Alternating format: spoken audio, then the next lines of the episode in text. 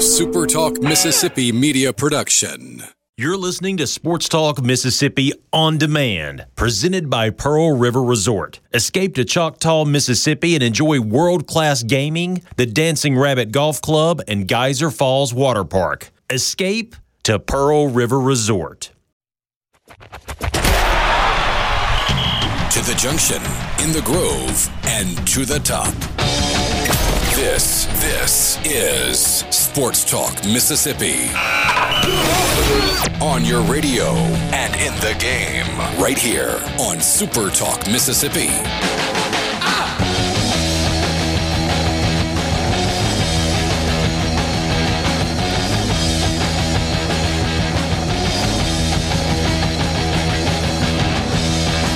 Middle of the week, hump day, Sports Talk Mississippi, streaming at supertalk.fm. Richard Cross, Michael Borkey, Brian Hadad, thank you for being with us. We're glad to have you along for the ride wherever you're listening, whatever mechanism you're using to listen, whether you're listening on the Super Talk Live app, you're listening online at supertalk.fm.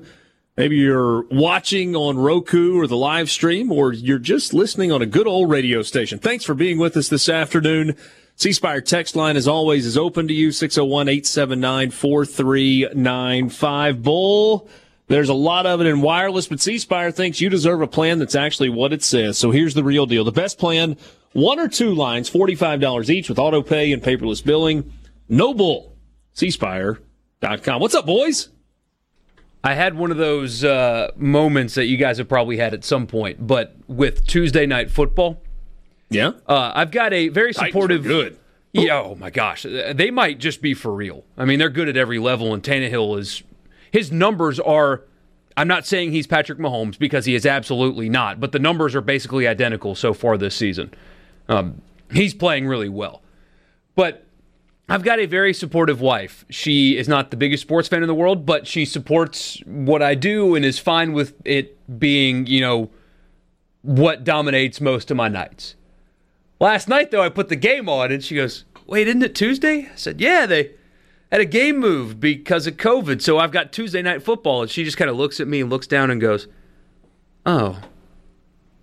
And said nothing else. Oh.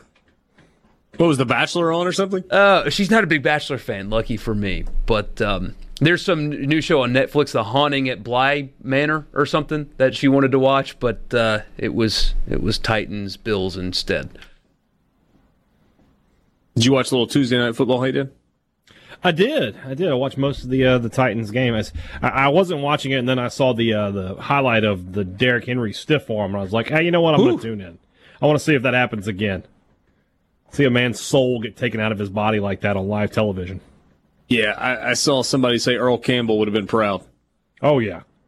That was Earl Campbell, Herschel Walker, and Bo Jackson all rolled into one on that one. Goodness. But maybe more impressive. Maybe.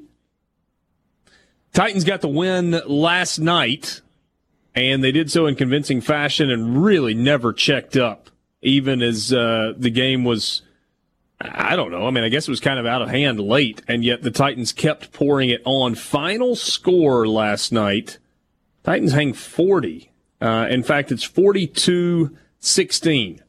Up 21-10 at the half. They outscore Buffalo 21-6 in the second half of the game. And one of the common themes, as you saw as people were reacting to the game, was, wow, the Titans don't look like the team on the field that hasn't played a game in 16 days because of COVID-related issues. Well, they got all those extra practices in. Yeah. Josh Allen went 26-41, had a couple of touchdowns. He was picked off twice. Ryan Tannehill completed 75% of his passes, 21-28, 195, 3 touchdowns in the game. Derrick Henry, highlight reel, couple of touchdowns, and people from a fantasy standpoint were worried because it looked like he might get one more touchdown at the end. 19 carries, 57 yards. He only averaged 3 yards a carry, but he was big-time effective. A.J. Brown led the way. There was some question as to whether or not he was even going to play in the game. He did play and played well, 7 catches, 82 yards, and a score. He was targeted 9 times in the game. Jonnu Smith had 5 catches, including a couple of touchdowns. And the Titans just rolled, and they stay undefeated. They go to 4-0 on the year. Buffalo falls to 4-1. Borkey, your point about Tannehill, and Mike Vrabel was quoted today saying, look, Brian Tannehill is not any different than the guy he was when we signed him a couple of years ago. He's just taken a bigger leadership role, and he's a little more front-facing, paraphrasing, by the way, than before he was named the starter. Once he became the starter, he kind of became the leader of this team, and there's a lot of trust that Vrabel and his teammates have in him right now. And they should. And so when you look at Tennessee in totality, I don't think the quarterback is what held them back a year ago, although they didn't use him in the playoffs at all. And so everybody pointed to, and we talked about it on this show a lot, that, hey, they're winning these playoff games on the back of Derrick Henry, but they got there because of Ryan Tannehill. But the question for the Titans was, can they get the quarterback play required to be a team that was a legitimate contender? And now, when you look at this team after a few games and how good they've been, where's the weakness? I mean, maybe it's still at quarterback, but where are they not good across the board? And so you might need to add the Titans into the list with, you know, Pittsburgh and Kansas City even. These teams that everybody thinks are a Super Bowl contender, I can't think of a reason why you don't put the Titans in that conversation as well. And they played in the AFC Championship game a year ago. Yeah. Let's not lose sight of that. And it's the same team, basically, plus Clowney. They've just been overlooked, you know. Everybody, obviously the Chiefs winning the Super Bowl, and everybody's looking at them. And, you know, you see some other, you know, the Ravens are still there, and people are get attracted to Lamar Jackson. He's the MVP. And then there's the Titans just sort of grinding it out and plugging along, and, you know, played last night. You know, still some players out. A guy like Jeff Simmons didn't play. So, I mean, that team is better than even it showed last night. They are a real force in the AFC. They have a chance to knock off the Chiefs and get to the Super Bowl. Buffalo leads the AFC East at 4-1 despite the loss last night. New England, couple of games back. Looks like Cam Newton is going to play this week. He is expected to return to practice tomorrow, and looks as if he will start on Sunday. Pittsburgh leading the AFC North at 4-0. You got two 4-1 teams in the Ravens and the Cleveland Browns. After losing the opener, they have won four straight. Titans undefeated, leading the AFC South, couple of games in front of the Colts, and the Chiefs are 4-1, suffering their first loss of the season this past weekend. How about leading the NFC East, the Dallas Cowboys at 2-3? Boy, is that division a dumpster fire? Gracious. Yeah, it's awful. And then, you know, Dak out. So how long will that last? I don't know. That feels like an 8-8 or maybe even a 7-9 team getting to host a playoff game against a 11-5, 12-4 wildcard team. The Andy Dalton revenge tour. Mm. Yeah. Cowboys 2-3, Eagles 1-3, the Washington football team 1-4, and the New York Giants 0-5. Different story in the NFC North, where the Packers are 4-0, the Bears are 4-1. In the NFC South, Saints, Bucks, and Panthers all 3-2, with the Falcons not only winless, but with now an interim head coach and an interim GM. It's Thomas Dimitroff, Dan Quinn. Maybe I did reverse order. Dan Quinn, Thomas Dimitroff, both relieved of their duties after the weekend. Seattle's 5-0, the Rams are 4-1, the Cardinals are 3-2, and the Niners are 2-3. What is the best division in the NFL? Is it the NFC West? Is it the AFC North? Could it be? It's that. You think it's the AFC North? I think so. With the Steelers, Ravens, Browns, and Bengals? Because to me, Browns greater than Cardinals. At least for now. Yeah. For now. But they've got all the pieces too, man. Quarterbacks battling it out there. Baker Mayfield gets a lot of flack, and it's been earned for the most part, but that's another look at Cleveland, and where are they bad? Yeah, they've got a head case at wide receiver, but when he's locked in, he can really play. They shored up the offensive line this offseason, spent a lot of money on it. Nick Chubb is elite level. Myles Garrett, head basher, is playing at a potentially MVP-type level. The Browns are, from a roster perspective, when you get this many early-round draft picks, eventually you should have enough pretty good players to be a good team. And Stefanski is pulling all the strings the right way right now. I don't think they're pretenders.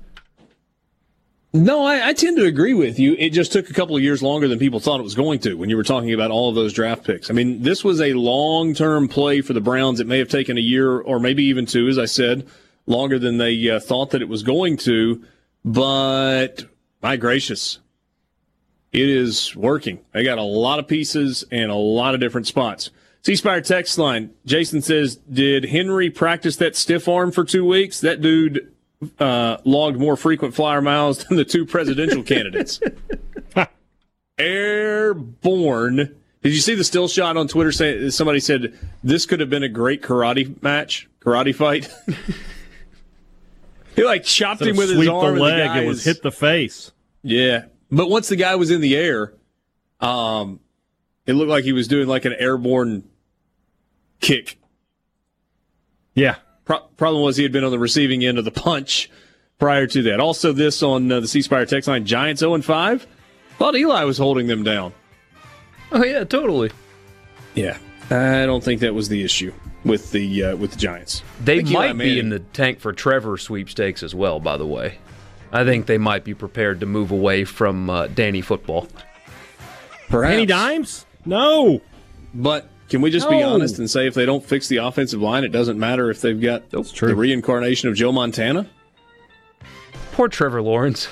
He's lighting defenses up every Saturday. He turns the TV on Sunday and watches the two New York teams just stink it up. Yeah. I wonder if that's exciting or disheartening. Who knows? Sports Talk Mississippi. So, COVID news in the Magnolia State related to sports. We will get to that when we come back. Good to be with you as we get things rolling on this Wednesday.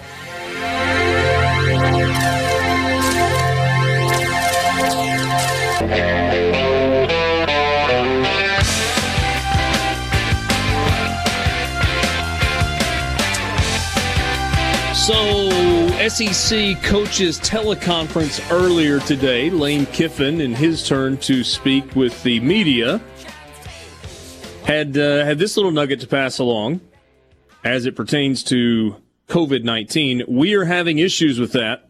Number of guys out. Haven't had it in season. It's difficult and moving people around. We're beat up, too, from the high play count against a great team. We're not in a great situation numbers-wise. We can play today. We'll see. Followed it up with it only takes one person to really screw it up. So, Ole Miss, for the first time since summer camp, summer practice leading into the season, is dealing with some COVID issues.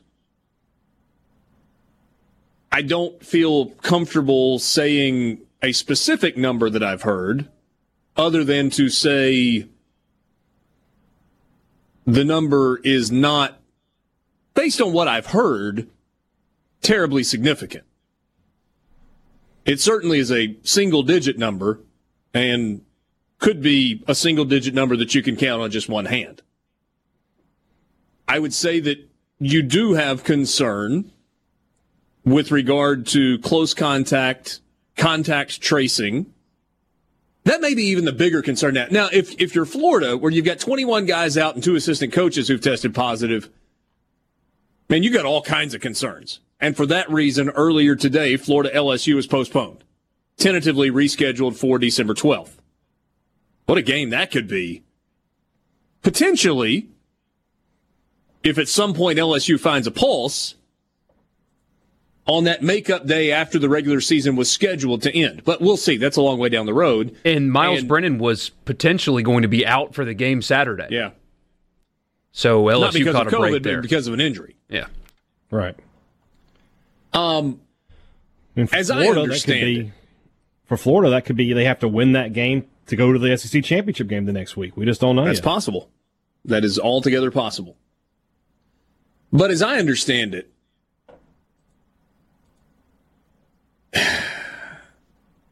there's not a ton of concern right now among Ole Miss folks about whether or not they're going to be able to play the game or not play the game on Saturday. And they'll get tested again Friday, is that right? So today's results, I guess, would I don't know what day's testing revealed the results. It's Sunday, Tuesday, Friday, is that right? Something like that. There's another round of testing, at least we can say that, before they would take the field on Saturday. If you rewind to Saturday night, and I don't know if they made a deal of this on the television broadcast or not. Next round of testing will be tomorrow, and the results will come back on Friday. Okay. All right. So, clear on that. So it's Sunday, Tuesday, Thursday. We will know Friday is the big point here, whether or not they're playing Saturday. Absolutely. Absolutely. I don't know if anybody made an issue of this, again, on the television broadcast, but Ole Miss did not come out for pregame warmups. You had the inclement weather. There was some concern about field conditions, which turned out to be not an issue at all. I mentioned this on Monday when we were talking about winners and losers. The grounds crew did an unbelievable job. The field was immaculate. But Ole Miss chose to go through their entire pregame warm-ups inside the Manning Center. They used the indoor practice facility. I don't know that Nick Saban necessarily had a huge issue with it. My guess is he probably thought, well, that's Lane Kiffin being Lane Kiffin.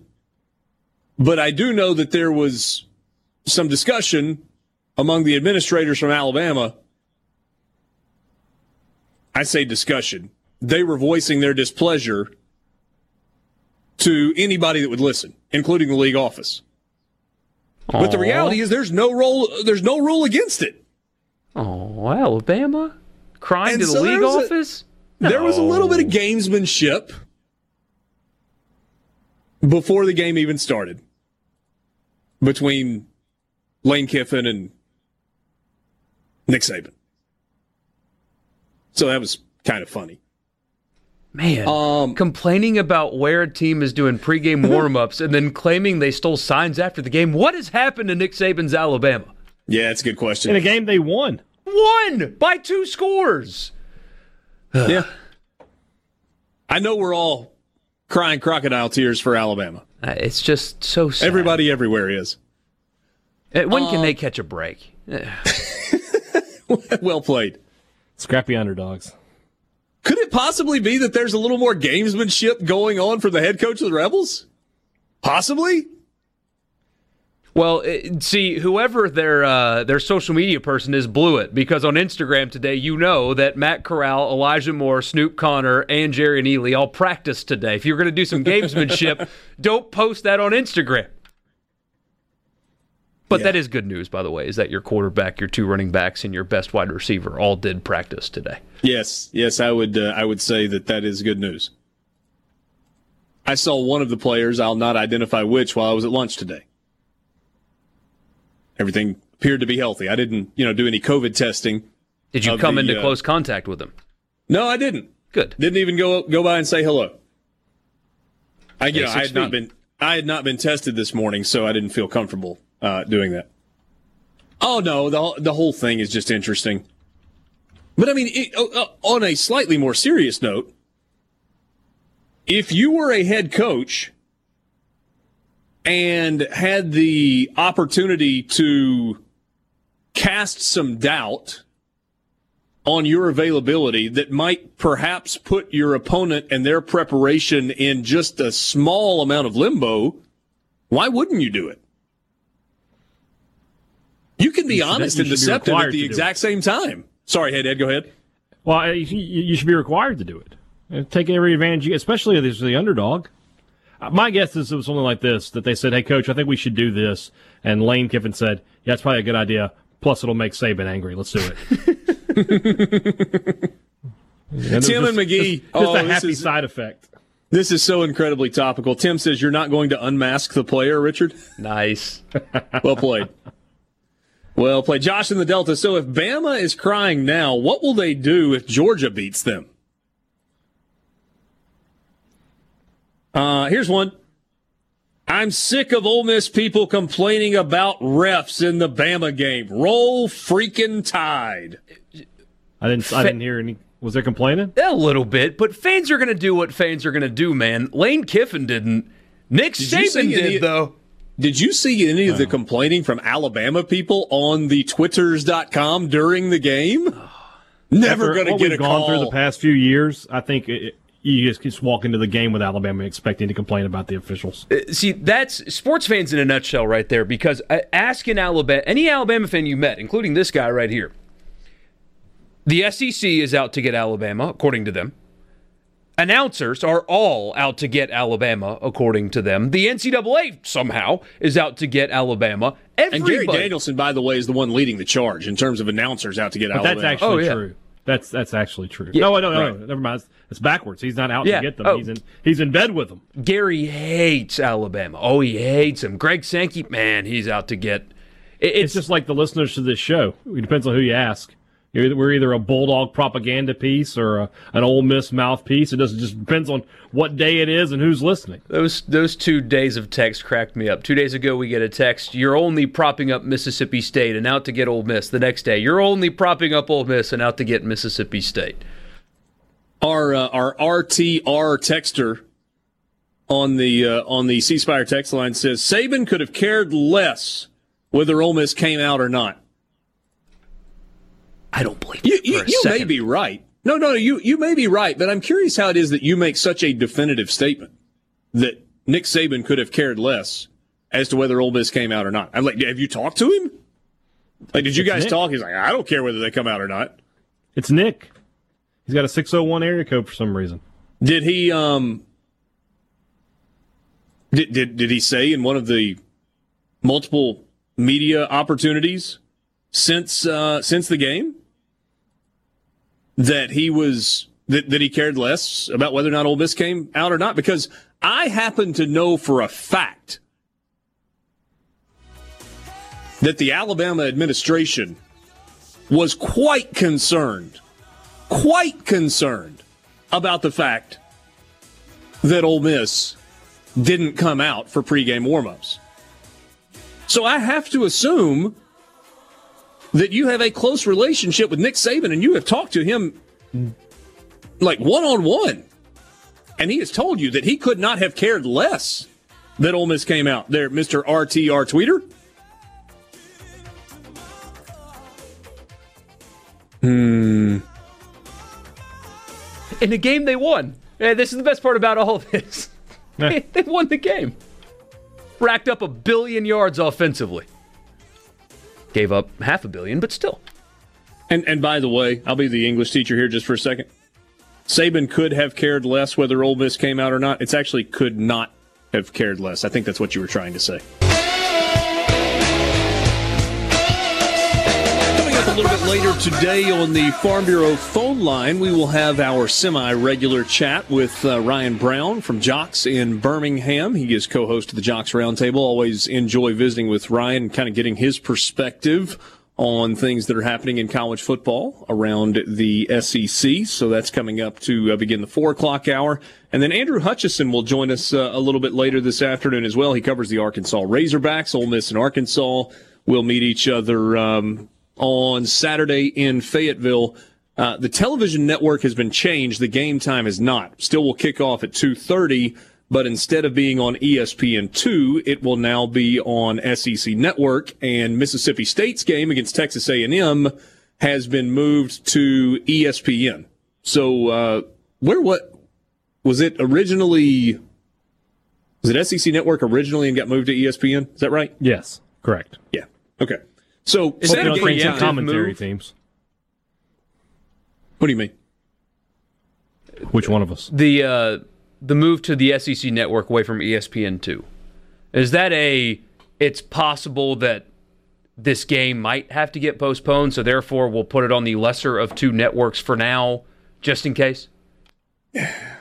I don't know. The timing of it just seems... No, here's what it was. So...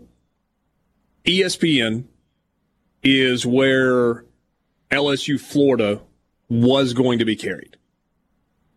That game has been postponed. And so they had to fill the ESPN slot.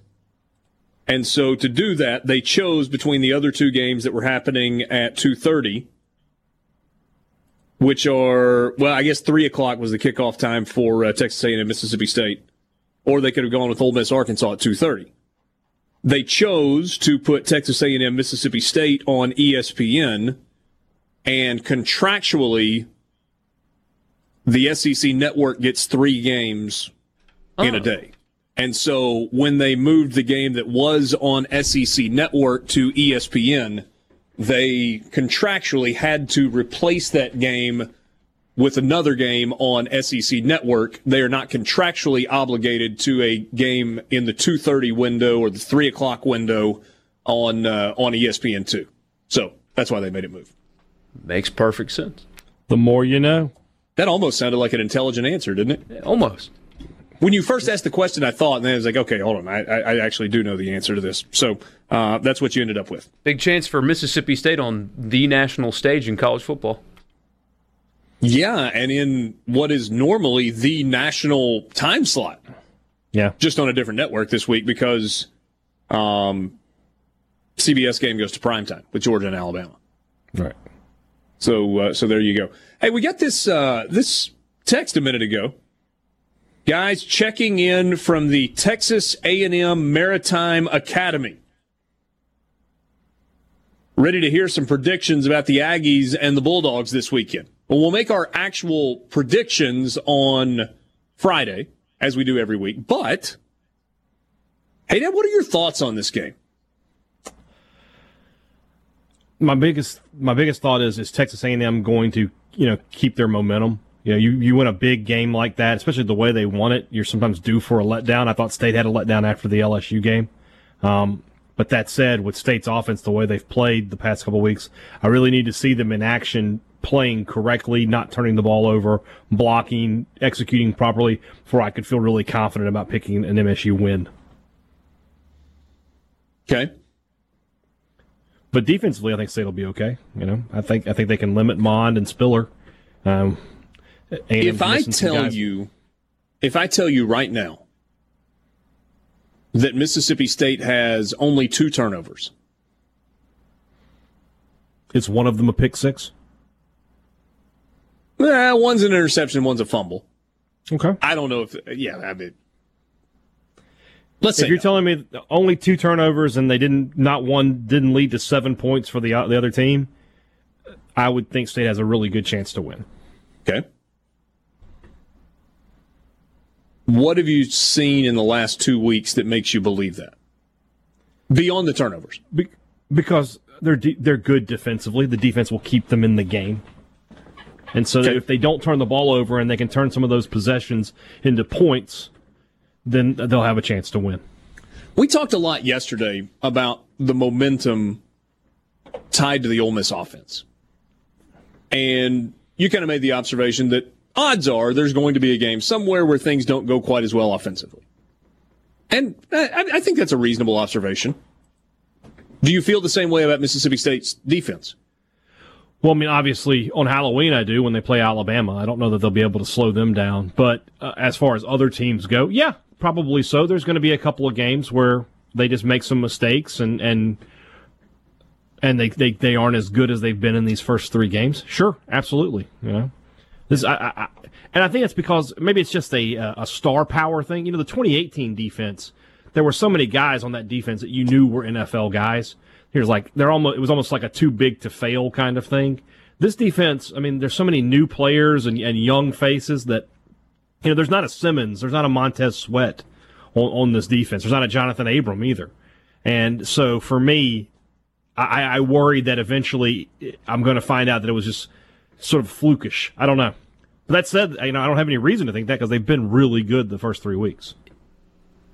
In terms of health, Mississippi State pretty good through 3 games, or are there some issues? Especially defensively, they haven't had hardly. There haven't been any really big issues as far as I've noticed. Nobody's been out for an extended period of time. As of yet, Greg Island missed the Arkansas game, but he was back in against Kentucky.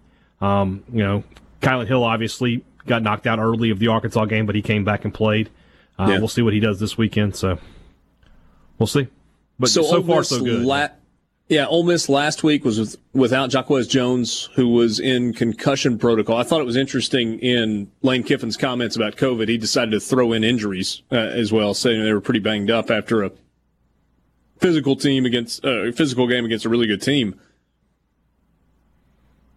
I didn't feel like that was the case on Saturday night.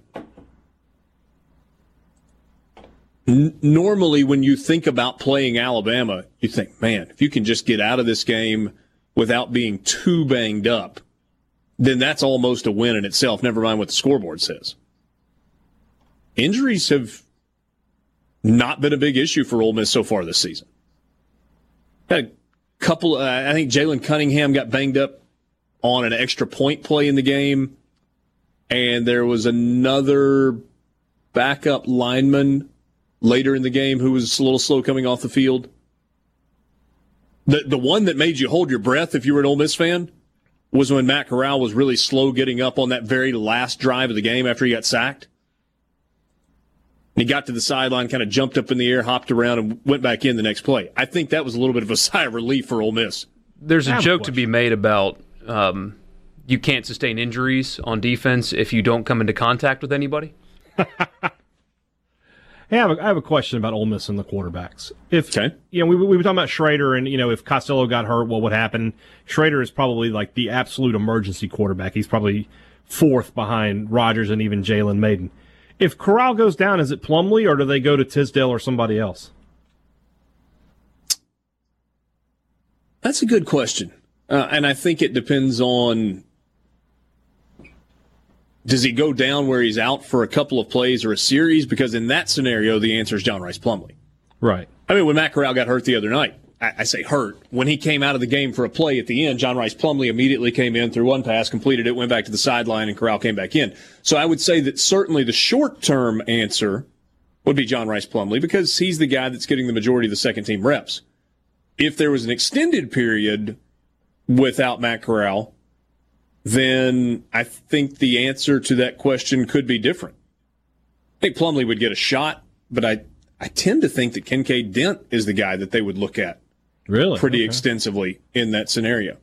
I mean, I just think it's about the ability to consistently throw the football. I mean, Matt Corral has made great plays with his feet, but the reason that Ole Miss has been so good offensively is because he has been darn close to perfect throwing the ball through three games.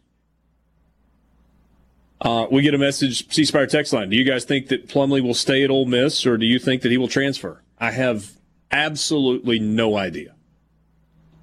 And I say I have no idea because I don't know what's going on in John Rhys Plumlee's head. Is he holding on to the dream of playing quarterback in college football? He is. Then I would think it would be reasonable to think that he might potentially move on. If he's open to a position change or is content to be the backup quarterback, then he probably stays put. And what role does baseball play in this? Does he see himself growing into a significant role with baseball to the point where he makes a transition full-time to baseball at some point? I don't really think that's going to be the case.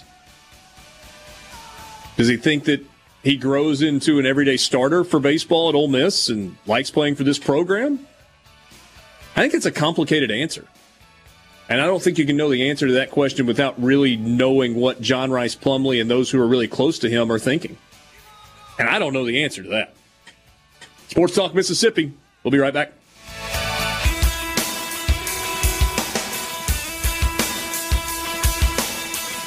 I think elected officials are so bad at asking questions because they don't want to actually ask a question. Why do you think elected officials are so bad? In the sentence right there. Well, that's unfair because not all elected officials are bad, and not everybody's in it for the wrong reasons. Continue with your statement, Richard. What about? No, I was just asking a question. Well, where are you going? Yeah. No, just as I'm watching this confirmation hearing unfold over the course of multiple days, I mean, the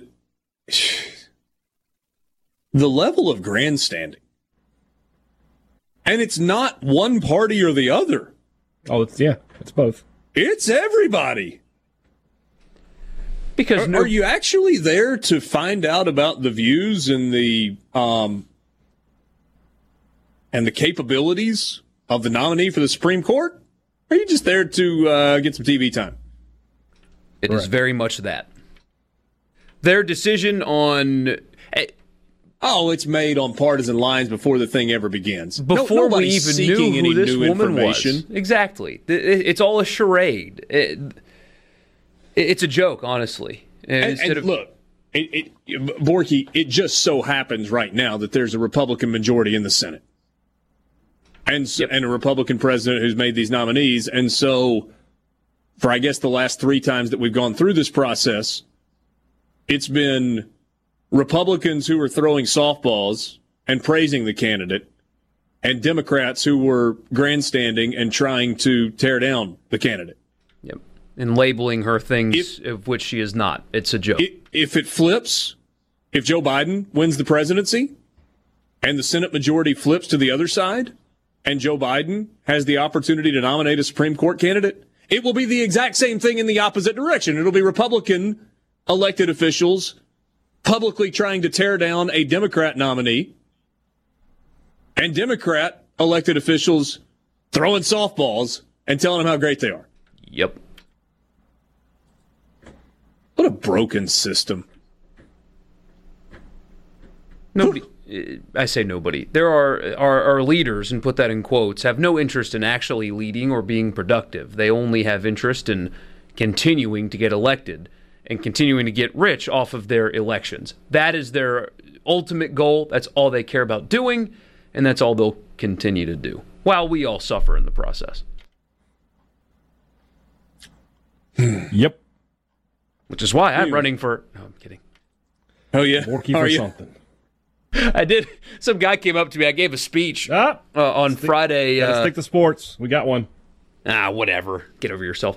I gave a speech. Did not make a political comment whatsoever. It was just a general observation about the process. No, I kind of did. But again, whatever. It's kind of a significant thing happening right now in society. But I did give a speech at my buddy's wedding on Friday at the rehearsal dinner. And a guy walked up to me and said, "Man, I thought you were going to say your last name in 2024 and announce you were running for president after that speech was over." Yeah, maybe I will. I agree with this. I really actually kind of agree with this. Only term limits will help. Without a doubt. Yeah. Here we go. Oh, guys, sports talk. Remember, I listen to the show for sports, not your views on politics. Stick with sports, please. Yeah, we're talking about sports.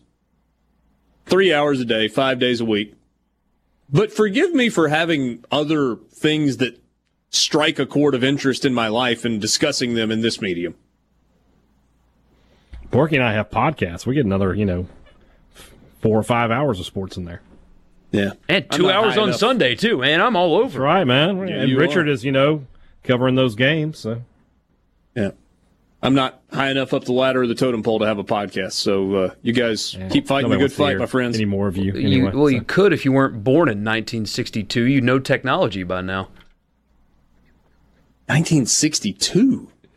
The year after my dad was born. But hey, we're getting close. We are now less than a month to RC hitting the big 4-0. We should have a roast on that day. Yeah, you ready to talk about time flying? Little guy turns 1 on Sunday. How about that? Holy, you know what? Am I right? Yeah. Goes fast, man. Absolutely goes fast. Hey, there were a couple of comments on the C Spire text line about the conversation about John Rhys Plumlee and what he might or might not do going forward. And again, I don't know the answer to that. Only time will tell. We got somebody that says he would fit at Arkansas, TCU, or Florida. Those are interesting choices. Felipe Franks through with Mullen would be interesting. Say again? Plumlee with Mullen would be interesting. He's built up less talented quarterbacks than John Rhys Plumlee. I'll say that. That's true. Does he fit what they're doing at Arkansas right now?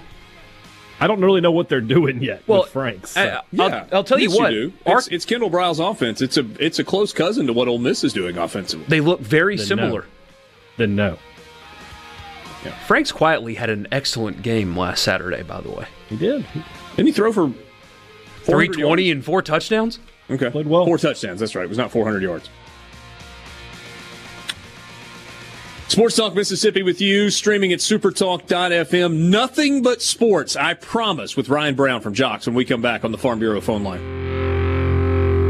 Super Talk Mississippi.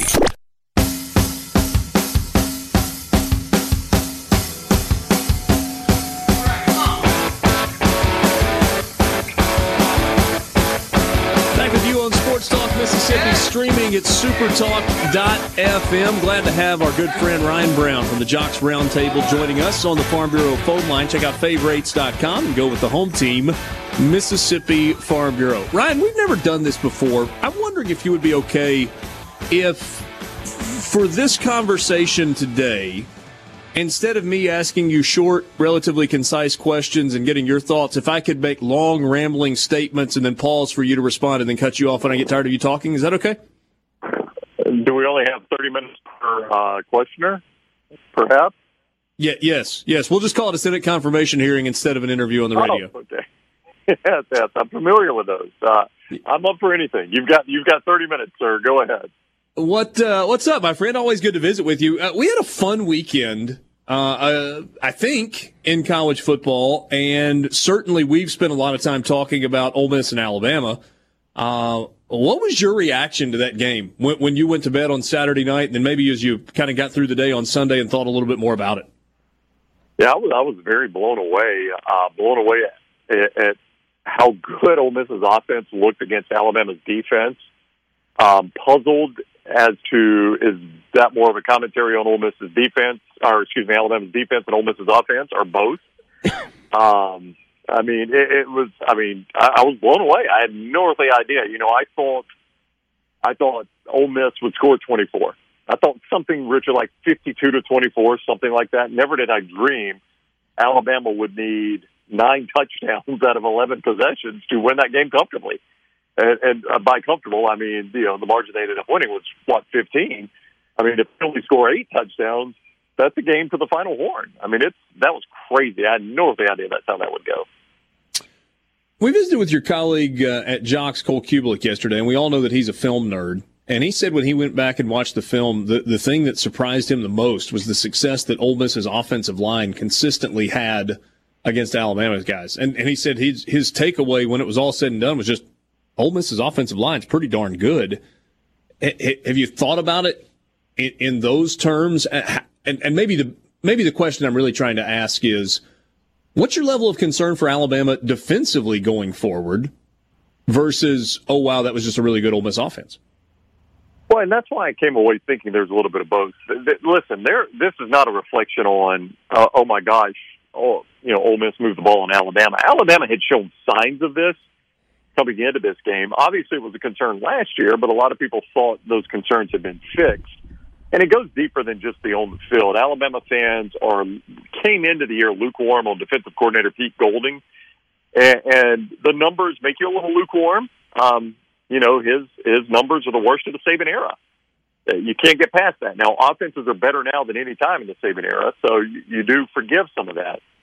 But, I mean, the numbers are what they are. And they don't really lie in this situation. And then you have the first half of the Missouri game. Defense looked totally different, much more of an edge. But then Missouri moved it pretty well in the second half when they went to the backup quarterback, who's now the starter for them. The A&M game, they had 300 pass yards and moved it okay, outrushed Alabama. And there were concerns about that. And then Ole Miss just blew the lid off. So I think it just confirmed what Alabama fans had feared about their defense. But on the Ole Miss side, you know, what jumped out at me more than the offensive line, and that's Cole's specialty. I'll leave that to him. That's but right. I watched that offense, and I see athletes, man. I see, first of all, Matt Corral is a different quarterback. I mean, I talked to some Ole Miss fans over here that say maybe he didn't quite have the buy-in under Matt Luke that he needed, but he's bought into Lane Kiffin, and it's showing. I mean, Lane Kiffin can make this kid an NFL quarterback maybe. I mean, he looks tremendous. Elijah Moore, I already respected him. We did an exercise a couple of weeks ago where we ranked the top five receivers in the Southeastern Conference. I had Elijah Moore in my top five, and I firmly believe that. And then your boy, who are the other four? Out of curiosity. Well, I have both Waddle and Devontae Smith. Well, I don't know why I can't say his name. Waddle and Devontae Smith. Now, this was coming off the Kentucky game. I had Seth Williams in there. I had Elijah Moore, and then Kyle Pitts. We allowed Kyle Pitts to be a receiver, not just a tight end, because it's really what he is. Yeah. Now, Seth Williams has had two really average games since then. I still think he's got that ability, but Auburn's passing game just isn't very good, honestly. The one I left out was George Pickens, and since then he's had two worse games than Seth Williams. So I feel very comfortable having Elijah Moore in that discussion. I think that's the type of receiver he is. So that's what jumps out at me is that there are athletes. Ely, I mean, there are athletes on that offense. Lane Kiffin's got some players on that offense. This would be more about Alabama than Ole Miss, but it's kind of an offshoot from that. I feel like because of what Ole Miss did against Alabama's defense, that has been the storyline that's dominated. And the fact that, as you pointed out a second ago, Alabama scored on 9 of 11 possessions. It very easily could have been 10 of 11 possessions had Najee Harris not fumbled for the first time in his entire career at the 1-yard line on the way into the end zone on a play that, frankly, could have been blown dead, and it wasn't. Sure. They're playing Georgia, who I think is the best defense in the SEC. I'm not convinced anybody can stop this Alabama defense. I am curious how much Georgia can slow them down. Well, Georgia looks good, obviously, but, I also look at who has Georgia played. They played Arkansas in the first game with Felipe Franks in the Sam Pittman era. Not exactly an offensive juggernaut, though they played well at Auburn this past weekend. They played Auburn, whose offense is, was stuck in mud. How much did Georgia have to do with that? You look at the Kentucky game and the Arkansas game, Auburn had some of the same struggles against them, just to a lesser degree. And then they played Tennessee, who had played well, but I don't think Tennessee's an offensive juggernaut. Look, it's by far and away the best defense Alabama has faced, but it's also by far and away the best offense Georgia has faced. That's why I think it's such a fascinating battle. And, the discussion we've had is, as an Alabama fan, how many points are you comfortable with Saturday? If I gave you a point total, a minimum point total, and how low do I have to go for you to feel like you've got a win? And most Alabama fans... What do you think that number is? We've got I thought it was somewhere around 28. Alabama fans told me I was too low on that they feel more comfortable at 31 with their defense. I'm telling you, man, Alabama fans came out of that Ole Miss game really, really concerned about their defense. So... I think most Bama fans feel like it's got to be north of 28 before they're comfortable with a point total. I'm not sure how you felt about the quarterbacks in the SEC coming into this season, but it didn't necessarily feel like, to me, one of those years where it was just loaded with star power. And yet you look up after 3 weeks and you see what Corral's done at Ole Miss. Franks threw for 4 touchdowns last week. KJ Costello was great early. Obviously, it's fallen off since then. The emergence of Stetson Bennett, Mac Jones, and by the way, you nailed that one. I mean, he's completing 80% of his passes on the season. Yeah, he's good. He's good, isn't he? I mean, he's not. It's not just luck. He's good. Kyle Trask has been great. I know LSU's 1 and 2, but if you look at his numbers, Miles Brennan's been good through the first 3 weeks of the season. Yeah, he had one bad half. He had one bad half against Mississippi State, but other than that, he's played terrific. Yeah. And that was the first half of football that he had played as the starter for the defending national champions. Absolutely. Against a pretty, defense played pretty well that day, yeah. Yeah, and has continued to play well. I guess the question, is this group of quarterbacks in the SEC, and I left out Jarrett Garantano, I left out Kellen Mond, left out Bo Nix. Is this the deepest group of quarterbacks we've had in the SEC in a while? Maybe so, and it's really surprising. I didn't know what to expect out of Felipe Franks, and you know this for me coming on the show. I thought John Rhys Plumlee would be the starter for Ole Miss. I had no idea until you brought it up to me one day that, hey, Matt Corral's still in this battle. I assumed that was I feel like I earned a little street cred with you on that one. You did. I've said it on my show several times. I mean, in the off season when we would talk Ole Miss, I would bring it up, man. My guy Richard Cross over in Mississippi tells me that battle's still alive. Not only did I not know he would play, I had no clue he could play as well as he has. I expected Trask to be good. You know what I felt about Mac Jones. We talked about it on the show often. I thought people were unfairly labeling him. But some of those have been a surprise, you know. Mine that looked really average against Vanderbilt. He played pretty well against Alabama. He was really good against Florida.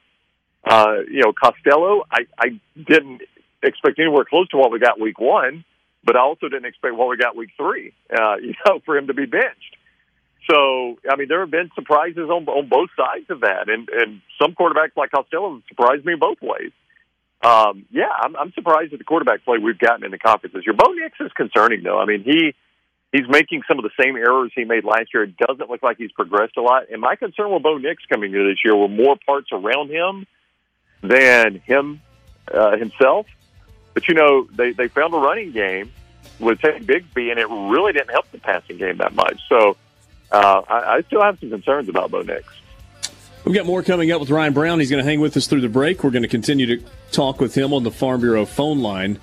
Here's where we're going to start when we come back. We all know that all fan bases in the SEC have their unique characters. Auburn's fan base, at least on equal footing with everybody else, and that is an interesting lot of people. I'm going to ask Ryan when we come back if Auburn fans overall would have preferred to lose that game that they actually won on Saturday. We'll do that next. Sports Talk Mississippi, streaming at supertalk.fm.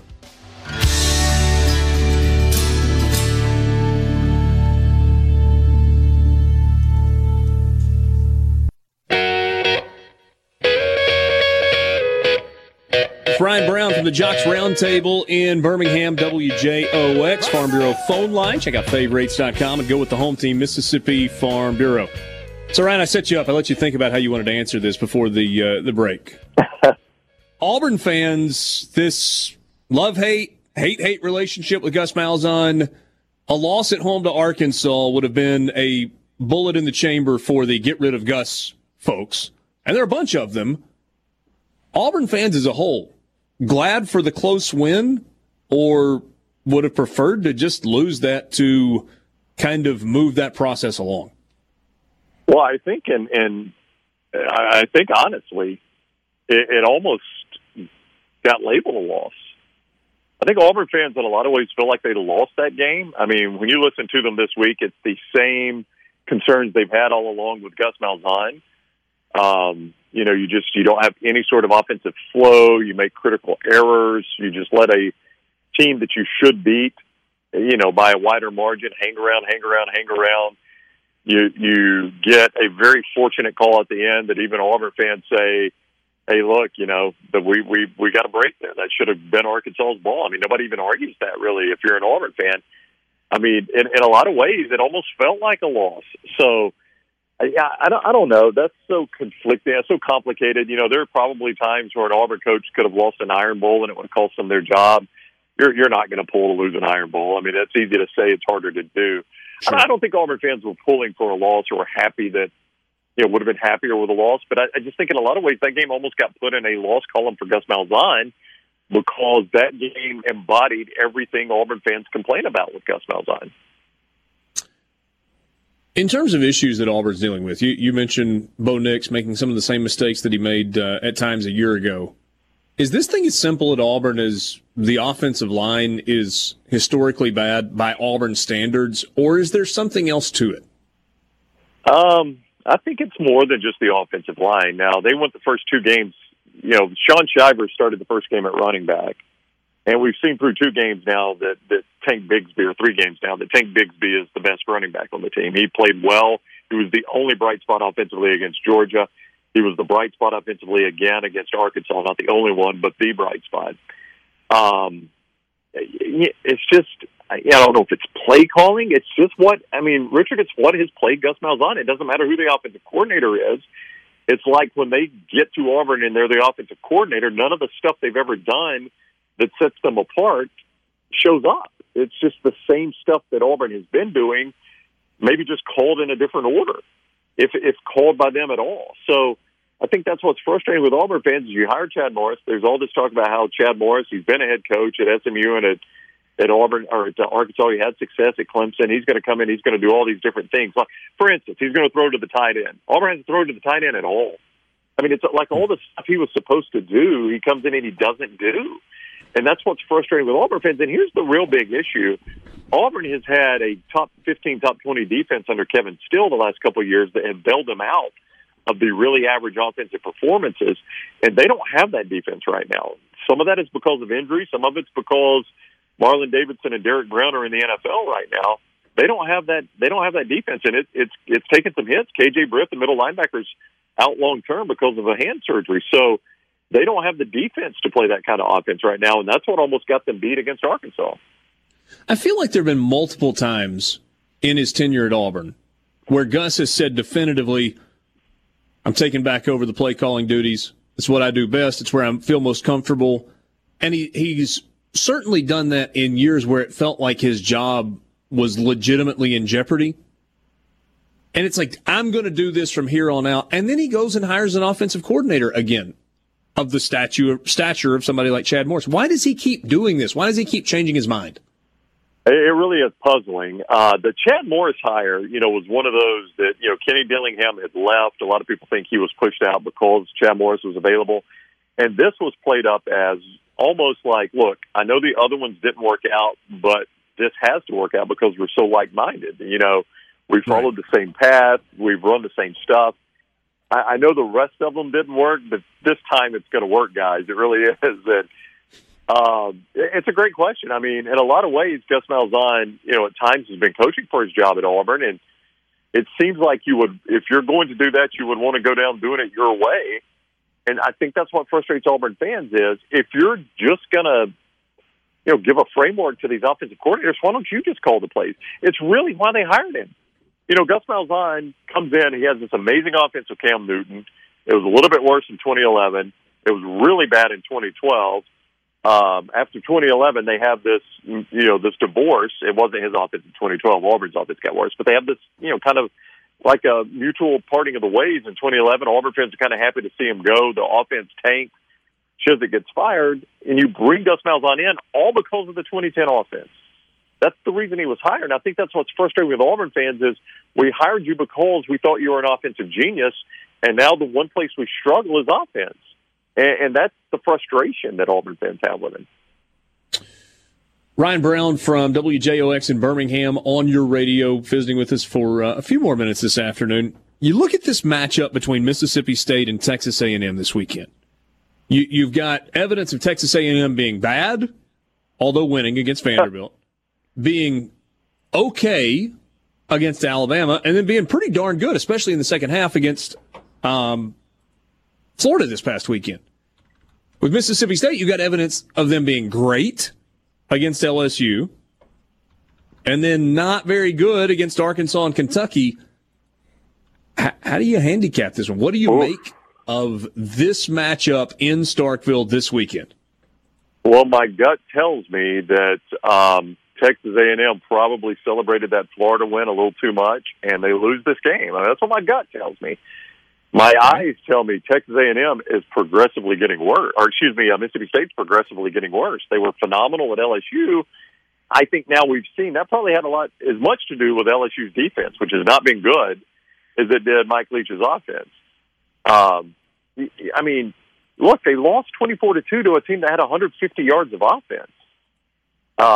Why would I think they could do any better than that against a much better team in Texas A&M? And I do think Texas A&M is much better than Kentucky. It's just that I don't trust them. I don't trust A&M.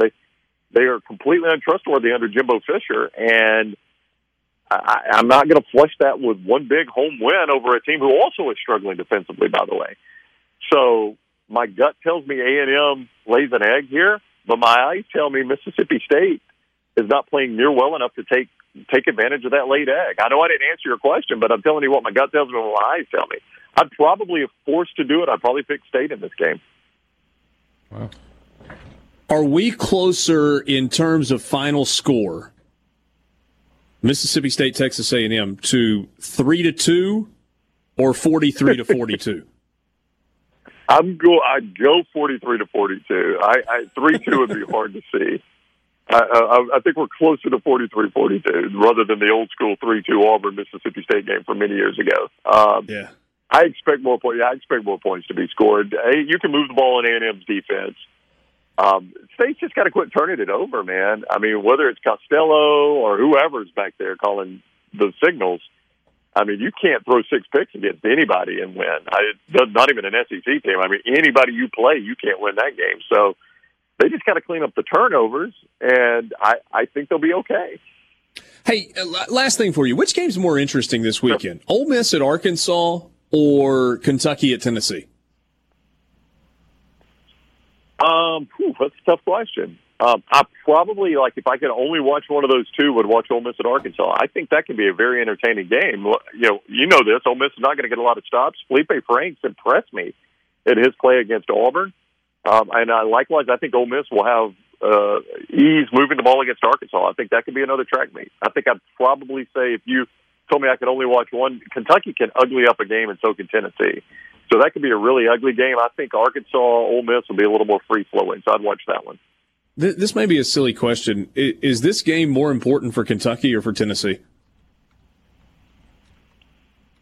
Well, I mean, Stoops is going to be 1-3 if he loses, but boy, if Pruitt loses that one, and yeah, they never lose to Kentucky. I would say it's more important for Pruitt and Tennessee. Okay. Yeah. That's a tough one, though. That is a tough question. Always appreciate your time. A lot of people. Hey, no problem. I always enjoy it. Anytime. You're the best, my man. Ryan Brown from WJOX in Birmingham joining us for a couple of segments on the Farm Bureau Fun Line. Fun always to talk SEC football with him. Hey, Dad, he said, got to make a pick. He's taking the Bulldogs against the Aggies this weekend. It's interesting. He has, his lack of trust in Texas A&M is matched by my lack of trust in Mississippi State. So somebody's got to be right. We'll see who it is.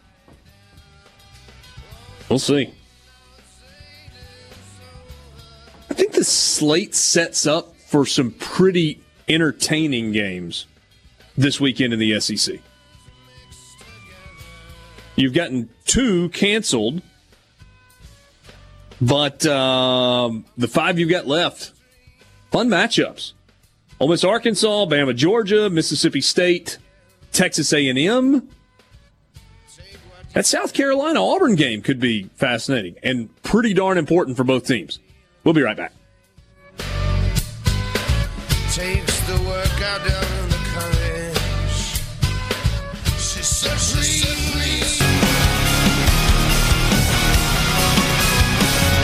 back with you on Sports Talk Mississippi, streaming at supertalk.fm. We covered a lot of ground with Ryan Brown just a few minutes ago on the Farm Bureau phone line. What stood out? As of anything that we've not talked about that maybe jumped out at you about this past weekend or this coming weekend in the SEC? I always keep coming back to how people like us, people in Mississippi, were apparently the only ones who knew that Matt Corral was going to be the starting quarterback at Ole Miss. It really... We lost you for a second. We're going to continue that. I think Hey Dad was going down the road of it's a little crazy because here in the state of Mississippi, Borkey, we said it over and over and over. I can't tell you how many interviews I did in the offseason where people were like, well, quarterback situation at Ole Miss. And John Rhys Plumlee was like, hey, probably not. Probably not. And nobody wanted to believe it. No, they didn't want to listen. That's the biggest part is they didn't want to listen.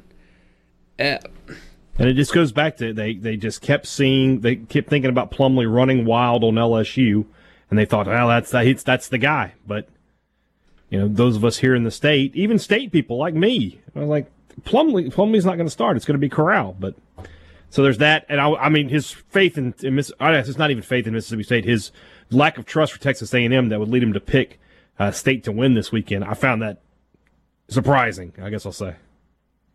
Yeah, especially when... and maybe he's not privy to it, but and it's all just talk and stuff. But there seems to be some internal strife going on there right now as well. And maybe it's nothing. Maybe they work it out, and it's all somebody good at Texas A&M? At Mississippi State. Oh, yeah.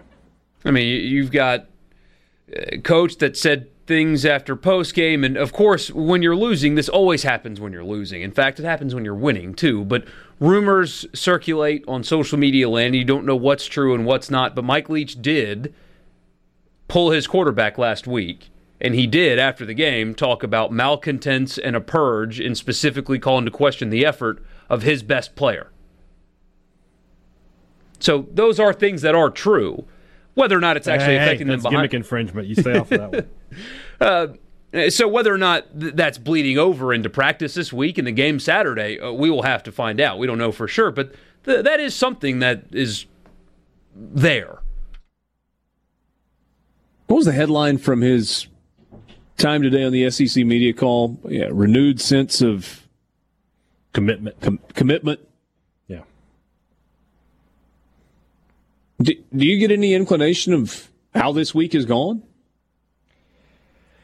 I mean, the rumor mill has run overtime this week, and there's very little information coming from Mississippi State, obviously. You know, the players we talked to last night, you didn't get any inclination of anything like that. We'll talk to coaches again tonight, and we'll see where that takes us. So we'll just have to see. I know that on the 24/7 message board, Paul Jones said he doesn't expect Kylan Hill to start on Saturday. I don't know if that means he's not going to play or what, but that's what he said. So what does that mean? He goes from 7 carries to 4? I don't know what it means. I don't know if it's just I don't know. I thought it was an interesting statement. I don't know any more than that though.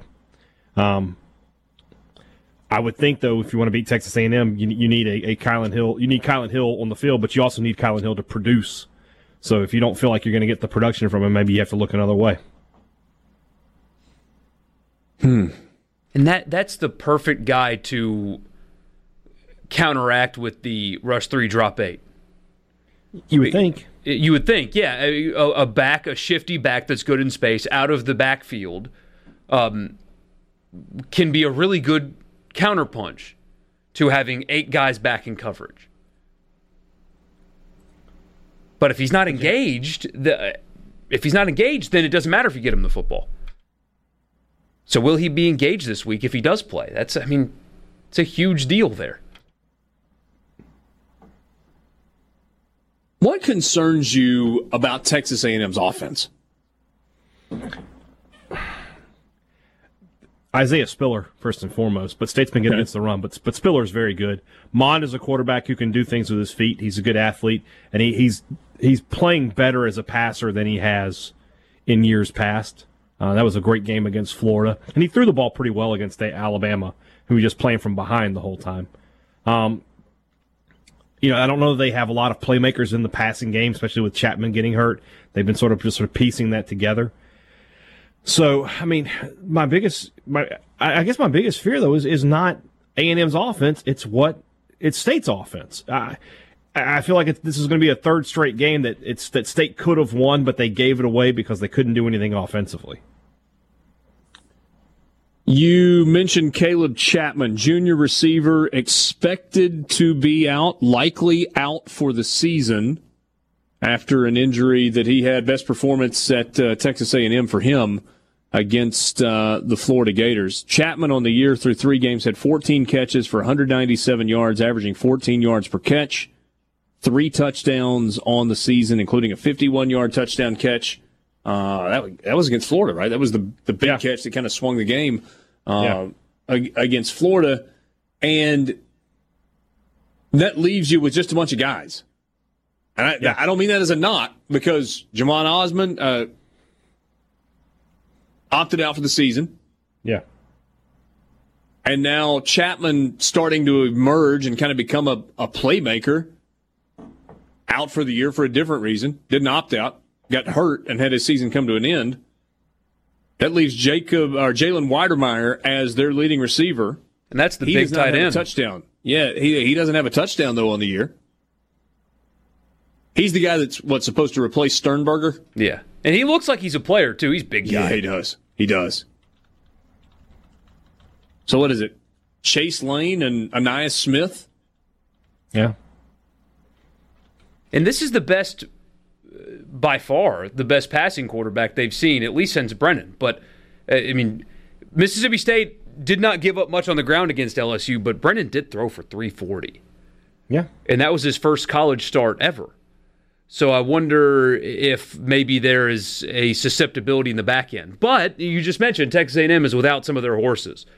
So maybe that's a neutralizer. But this is, in the last 2 weeks, or last 3 weeks, I should say, by far a more talented quarterback than Felipe Franks. Talented. Franks is more stable, more consistent, but it's the ceiling's not near as high. And we shouldn't even really talk about Terry Wilson in terms of throwing the football. Right. C Spire text line. Time to burn the barn and kill the rats. You guys have been Kylan Hill homers for 2 years. We're better off without him.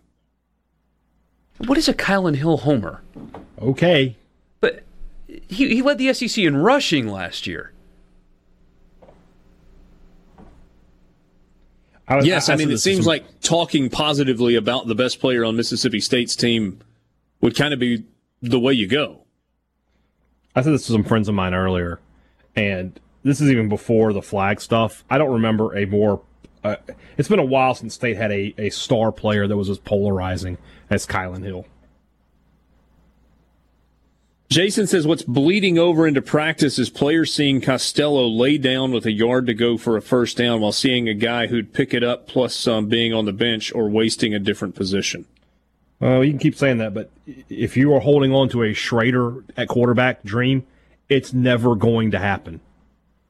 Just let it go. It's never going to happen. Someone said that you guys told us last year you would rather have Kylan Hill than Clyde Edwards-Helaire. Going into the season, you would have last year. Well, I stand by my what I said was if you switch. I said what I said was if you switched them, I think that Hill would have put up better numbers than Edwards-Helaire did at LSU, and I don't think that Edwards-Helaire would have matched what Hill did at Mississippi State. I still believe that. Carl in New Albany says, will Mississippi State hold Texas A&M under 350 yards total offense? I think they will. And it's funny because there was a time where that was a benchmark where you were like, north of 350 yards, that was a massive day. 350 in today's college football and today's SEC is just kind of another day at the office. If Mon throws for 250 and Spiller and company rushes for 100 total yards, would you think that Mississippi State won the game? What's the turnovers? I was going to say that. There you go. I got to know the answer to that question because the State might have given them 14 points. The turnover margin is equal, just for the sake of the statistic. State has a good chance. I mean, Borky, I feel like that question is 3 plus blank equals blank. Yeah. Give me the answer. Well, their algebra with the little scales that you had to use, you remember, with the pawns and the X and stuff. You could figure it out. Yeah, I think you got to have one more number to make that little equation work, though. They really going to start Will Rogers? Is that really something on the table? It's possible. He was Leach's guy, if I could speak correctly. So he wanted... Okay, you say it's possible. At this point, who do you think's starting Saturday? I think it's Costello, but I think the leash might be short on him. Okay. Sports Talk Mississippi with you, streaming at supertalk.fm. We'll wrap up the 4 o'clock hour next. Well,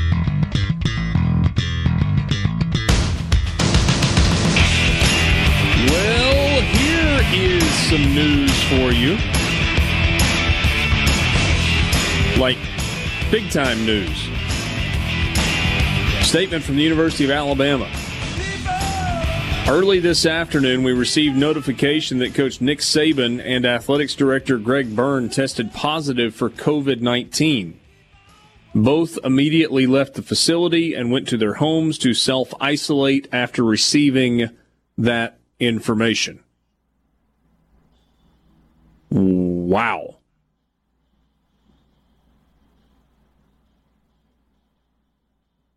Arguably the biggest game of the season this weekend for Alabama, as they've got Georgia coming in.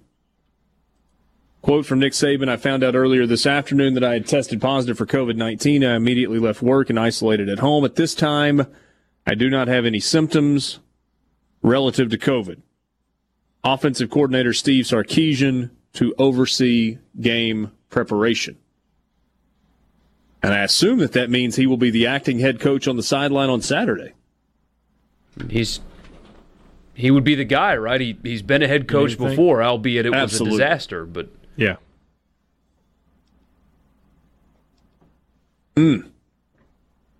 So, what should the SEC do here? Because you've already got two games. You've got Ole Miss with a handful of them. Nick Saban and his athletic director all have it. Do you push on this weekend? Yes. Just move what you got to. And 100% you push on. Mm-hmm. You can't. 100%. You do exactly what Major League Baseball did. At times the road gets a little rocky along the way, but you just keep moving. It's one thing when you have enough you don't have enough players to go, but a head coach, I mean, you just got to move on. I mean, what would be the difference if the head coach, they wouldn't cancel a game because a head coach broke his leg and couldn't coach or something like that. Well, they'll just get him a stool like Derek Dooley. Well, you see what I'm getting at, though. If there was a situation where a coach was in the hospital with anything else and couldn't coach, they're not canceling a game because of that. Players is one thing. You got to have the players to play, but yeah, you tell Alabama, Sarkisian's running the show this week. Borkey, would you have asked that question if it was a coach not named Nick Saban? If Will Muschamp had tested positive, would you have asked the question, does the SEC put it on hold this weekend? Yes. Okay. I don't think they should, but I wonder if it's something they're thinking about. Or maybe just the games that have positives within the programs, you move all of those. Like South Carolina-Auburn. It doesn't appear that there's an outbreak between either one of them, so go ahead and play. But just out of an abundance of caution, you give Ole Miss the week off to isolate, get rid of it, and start back up the schedule next week. Because you have that built-in extra week, and you can move the SEC championship back another one, although that messes with the college football playoff, but you could do it. I just wonder if that's something they're looking at. It's maybe, in Oxford, for example, just we'll move this game. I know we could play, but you've got some positive cases, so we'll take advantage of our flexibility, and you guys get your team back to where you don't have any positives, and we'll see you next week. That kind of situation. Gave you the, let's see here, Nick Saban's entire statement as released by Alabama Athletics. I found out earlier this afternoon that I had tested positive for COVID-19. I immediately left work and isolated at home. At this time, I do not have any symptoms relative to COVID, and I have taken another PCR test to confirm my diagnosis. I informed our team of my positive test at 2 p.m. today on a Zoom call and let them know offensive coordinator Steve Sarkisian will oversee preparations at the complex while I work from home. Greg Burns said today, I received notice that my COVID-19 test from this morning came back positive. Upon hearing the news, I immediately entered self-isolation and will remain at home and follow all guidelines. We've been diligent about mask wearing and social distancing from the start and want to continue to encourage you all to take the necessary precautions to help stop the spread of this virus for yourself and those around you. In the statement from, the president of the university and the chancellor, in part, at this point in time, the positive tests are limited to those two individuals. All individuals who are considered high-risk contacts have been notified and will follow quarantine guidelines. We will follow the SEC's return to activity and medical guidance task force protocol for testing asymptomatic positives.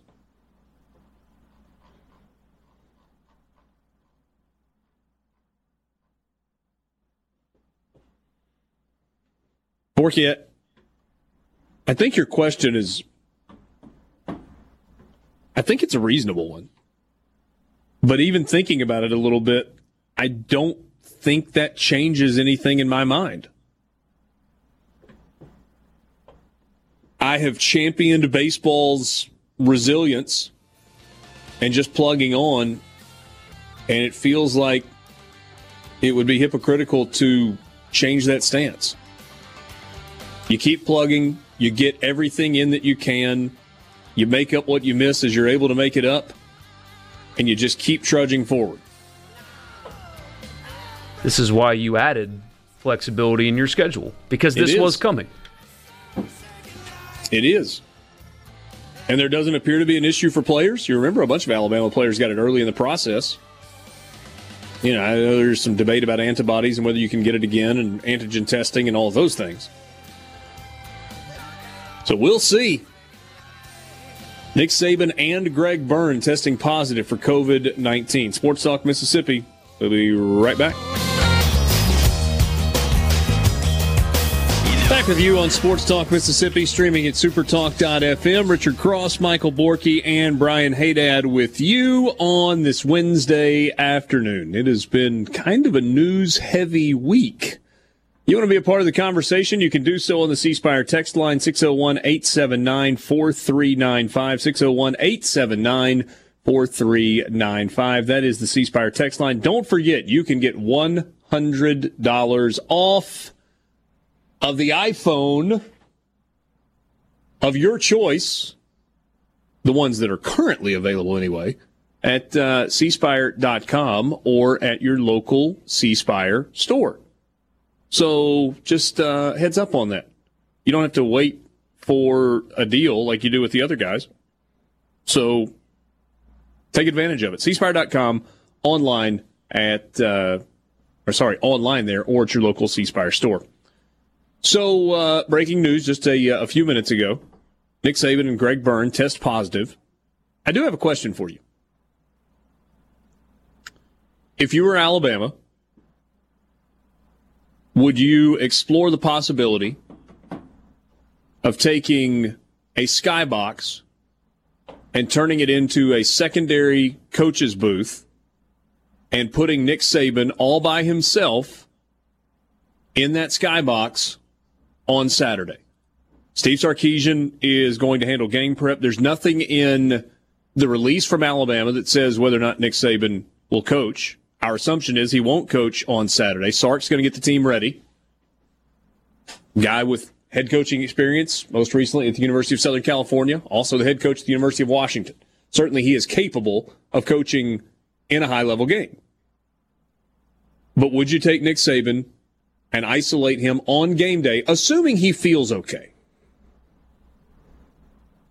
Get him into a box all by himself and let him be there and coach, you know, whatever, from the box on Saturday night. My first thought is no, because, you know, is he going to come into contact with other people en route to the stadium? I mean, how's he going to get? I just don't know. I mean, couldn't you put Nick Saban in a car by himself, have him drive to the stadium, put one of those face shields over him in addition to a mask, have him go up in an elevator by himself, and then immediately disinfect the elevator after the fact? I mean, if you wanted to get him there, you could. And this isn't why you make decisions, but the reaction to knowingly having somebody go into a place that will be occupied by other people, even if you disinfect afterwards and stuff like that, for the sake of football, I don't know if that'll go over particularly well. And that, you know, if you want to weather that, that's fine, but that's a really tough look. If you get him into a public place somehow, what happens if he has to go to the bathroom during the game? You know what I mean? I mean, what happens if he needs something? Skyboxes have bathrooms in them. And somehow you are going to have him in that stadium. A gallon jug. I mean, hey, I guess it could be done, but at what point would the negative outweigh the positive there? Because he will have to exist in a place where other people will exist shortly thereafter for the sake of coaching a football game. This isn't Hugh Freeze's back issues. You know, you can't get a back issue from somebody else. I mean, are you worried what Dan Wolken's going to write? That no. Christine Brennan is going to pen an op-ed that talks about the irresponsibility of the decision? Cares what they think. I'm not suggesting not about them. Yeah, I'm not worried about the optics. I'm worried about getting, you know, or is he going to get anybody else sick? That's all I care about. I could care less what Wolken or anybody writes about it. But that's why I'm saying the same thing. I mean, forget those two; they don't matter. But I mean, from my perspective, I mean, I'm just certainly not. If you choose to go to that ball game, you think you might interact with somebody that's COVID positive, whether you know it or not? Possibly, but the fact is they know Saban has it. They know it. It is a guarantee that he's got it. Unless it was a false negative or a false positive. They will learn that very, very quickly. They probably will know here in just a few minutes. All right, so here you go. Other people have been where sick people are. Doctor's office, stores, and a million other places. Yeah, Jeff says, a couple of weeks ago I was around someone with corona for 8 hours and I tested negative 3 times in a row. That doesn't mean you... No, it's just a dissenting viewpoint. It's fine. But it's not exactly a viewpoint, because that's using one data point as a reason to treat everybody that is COVID positive. Oh, it's not a big deal because, you know, I was around somebody, I didn't get it, so therefore it should be cool that Nick Saban with it is in a football stadium where other people are. I mean, knowingly having it and going somewhere is different than I might get it if I go somewhere. Mike says, when's the last time Saban drove himself anywhere? I don't know. I think he likes his Mercedes. Gets in there and jams to some classic rock. Got that big van, yeah. Rick and Enid says, I'd put Nick in one of those big bubbles and let him bounce up and down the sidelines. Problem solved. Like a sumo bubble, an isolation bubble. Wanda says, no, that's not safe for others or policy. Why? Because of who he is? No, I mean, Nick Saban's just the coach in the SEC that's got it. This is not going to happen, I don't think. I just was throwing it out there as something to think about. I mean, Mike Norvell tested positive, had to miss a game for Florida State. Les Miles tested positive, had to miss a game for Kansas.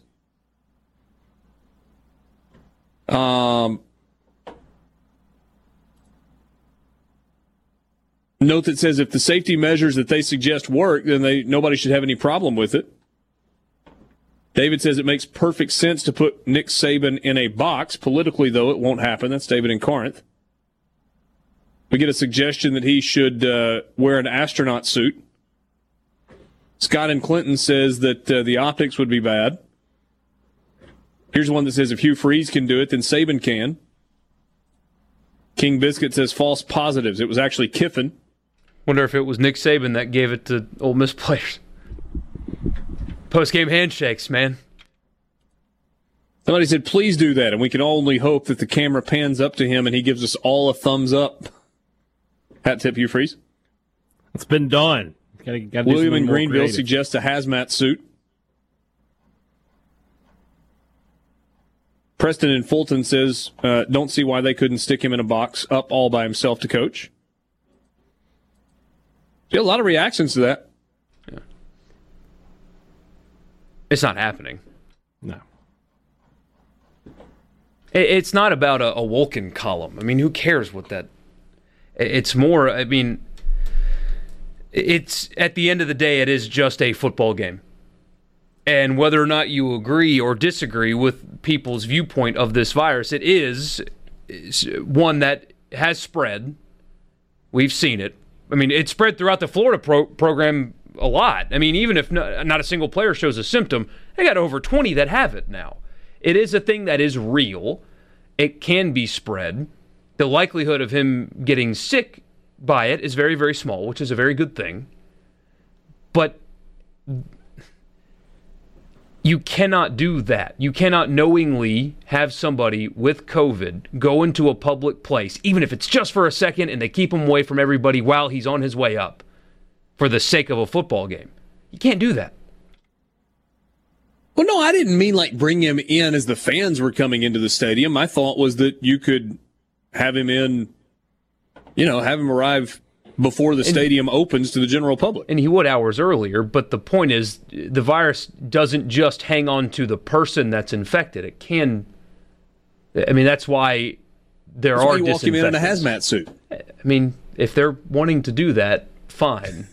But it's not going to happen. Yeah. And look, he might not feel up to it anyway. As of now, he says he's got no symptoms. By the way, that was your college football fix, driven by Ford and your local Mississippi Ford dealers. Log on to buyfordnow.com. Find out why the best-selling trucks are built Ford tough. But do yourself a favor. If you have not tested positive for COVID-19, go get behind the wheel of an F-150. Test drive it today at your local Mississippi Ford dealer. Little interaction there. Matt Hayes and Brandon Marcello on Twitter. Matt Hayes says the Power 5 conferences have to test every day. It's the only way to stop outbreaks before they happen. Brandon Marcello said, I know Alabama is testing every day. Well, that and the NFL tests every day, and it still happened for the Titans. So that doesn't make sense. This isn't an outbreak for Alabama either. It's just two people. Andrew Hutchison from hogbeat.com will join us next. We'll talk some Arkansas Razorbacks. C Spire text line is open to you at 601-879-4395. There was one suggestion that they could just put Nick Saban in the Big Al elephant suit and allow him to coach while wearing that particular mascot getup. But we digress. Farm Bureau phone line. Tall enough. Yes. Farm Bureau phone line. Check out favorites.com and go with the home team, Mississippi Farm Bureau. Hogbeat.com. That is where Andrew Hutchison writes and covers the Arkansas Razorbacks. And he joins us right now to talk a little bit about this Arkansas team who, Andrew, I think is maybe more fun than some people anticipated it was going to be. Is that a fair summation? Yeah, I mean, that's definitely fair. I mean, I think Arkansas fans at least had the hope that they would be more competitive this year. But I think through 3 weeks, they've far exceeded even the most optimistic fans' expectations because they were competitive for 2.5 quarters against the top 5 Georgia team. They knocked off Mississippi State on the road and really should have beaten Ole Miss or Auburn on the road as well. So really exceeded anyone's even most optimistic expectations. Are Arkansas fans anywhere close to letting go of the frustration of feeling as if they got the short end of the stick in terms of the referees on Saturday on the Plains? Well, if our message board is any indication, no. That's fair. They are still very upset, and there's people that. I mean, at one point we had people saying, hey, let's all call the SEC and complain. There was one person asking if we could file a lawsuit. I mean, it was very heated for the last several days. I think it's starting to kind of simmer down a little bit as people kind of shift their focus to Ole Miss. But it's still a touchy subject, and everyone does think they got hosed, and I tend to agree with them. It seems like all of college football agrees with that statement, but yep. I think the team itself has shifted its focus to Ole Miss because that's what Sam Pittman has really kind of emphasized this week in his conversations with the media. Outside of the obvious, Andrew, new coaching staff, including new head coach, and Felipe Franks at quarterback, what's different about this Arkansas team than last year's version? I mean, I know you said excluding the new coaching staff, but I really think that's everything that you can credit it to because it is mostly the same team personnel-wise. Yeah, you add Felipe Franks. They've added a few other graduate transfers that have contributed, like in the secondary and stuff like that. But really, it's just the new coaching staff. You feel like there's a level of competency that you didn't see the last several years with Chad Morris and John Chavis at defensive coordinator. Joe Craddock, the offensive coordinator, is now the tight ends coach at UAB, if that tells you anything about the previous staff. So I think Barry Odom coming in as the defensive coordinator was probably one of the best hires in the SEC, maybe in the country, because last year's defense at Arkansas was literally statistically the worst in school history in terms of points allowed, yards allowed. And to see what they've done in 3 weeks has been nothing short of phenomenal. Andrew, like everybody, we had fun with the whole yes sir thing with Sam Pittman when he was hired. The jokes kind of wrote themselves, but we also recognized right out of the gate that, wow, he put together a good staff. it feels like Dave Odom was the most important hire. How close – I'm sorry, Barry Odom, not Dave Odom. I think I've done that more than once. Dave Odom, the former basketball coach. Barry Odom, obviously, the former coach at Missouri. How closely behind that, though, in importance is Kendall Briles? Yeah, I mean, he's been very important, and they've gotten off to a little bit of a slow start offensively. Obviously, Georgia, first week, probably had something to do with that because I think most people would agree they have one of the best defenses in the SEC and in the country. But they've started to kind of heat up, and Kendall Briles, he does things that I think fit Arkansas's personnel as long as they're healthy. I mean, obviously, Arkansas is dealing with a lot of injuries, really, including their two best offensive players and running back Raheem Boyd and wide receiver Traylon Burks. But if those guys are healthy, I think Arkansas has the pieces with Felipe Franks running the show to do what Kendall Briles wants to do. And he's a guy that's proven to have success everywhere he's been. He maybe didn't have as much success at Florida State, but even there, he improved an abysmal offense into a mediocre offense. And I think he's been kind of tasked with that same task here at Arkansas because really the offense was just not good the last couple of years, despite that being Chad Morris's supposed forte. He's come in and tried to kind of slowly get things better, and I think that there was from about the second quarter on against Auburn, they couldn't be stopped. So I think that was a really positive sign of progression on that side of the ball for Arkansas. Andrew Hutchison covers Arkansas at hogbeat.com on your radio on the Farm Bureau phone line. Looking at the matchup this week against Ole Miss, obviously the Rebels have had a lot of success offensively. They have had next to no success defensively. What stands out to you in this matchup? What's important from an Arkansas perspective? What's the biggest challenge in your mind for Arkansas? Well, I think figuring out how to slow down that Ole Miss offense is going to be really, really tough. I know some Arkansas fans are like, well, look at what Barry Odom did against Mississippi State's offense after they dominated LSU. But I think now that we've seen a little bit more, saw what Mississippi State did at Kentucky, really struggled, I think that maybe there wasn't as much of a sample size as what we've seen with Ole Miss. Ole Miss has done this to everybody, including Alabama last week. I think that was really eye-opening for me. I'm like, wow, Lane Kiffin's got this thing rolling offensively, and Arkansas, they need to get healthy on the defensive side of the ball. I mean, they were down both starting cornerbacks last week for most of the game. They started a redshirt freshman walk-on at one corner and a two-star recruit true freshman at the other corner when the other guy got hurt during the game. Really need those starters back. You really need both starting linebackers healthy. I'm not sure if Bumper Poole is going to be ready to go this week, but you need him healthy. It's going to be a challenge. I'm really anxious to see what kind of game plan Barry Odom puts together, or if it's going to be more on the offense, controlling the ball and running. Really, they haven't really gotten the run game going yet, but if you could run the ball and just keep the ball out of Ole Miss's hands, that might be your best defense this weekend.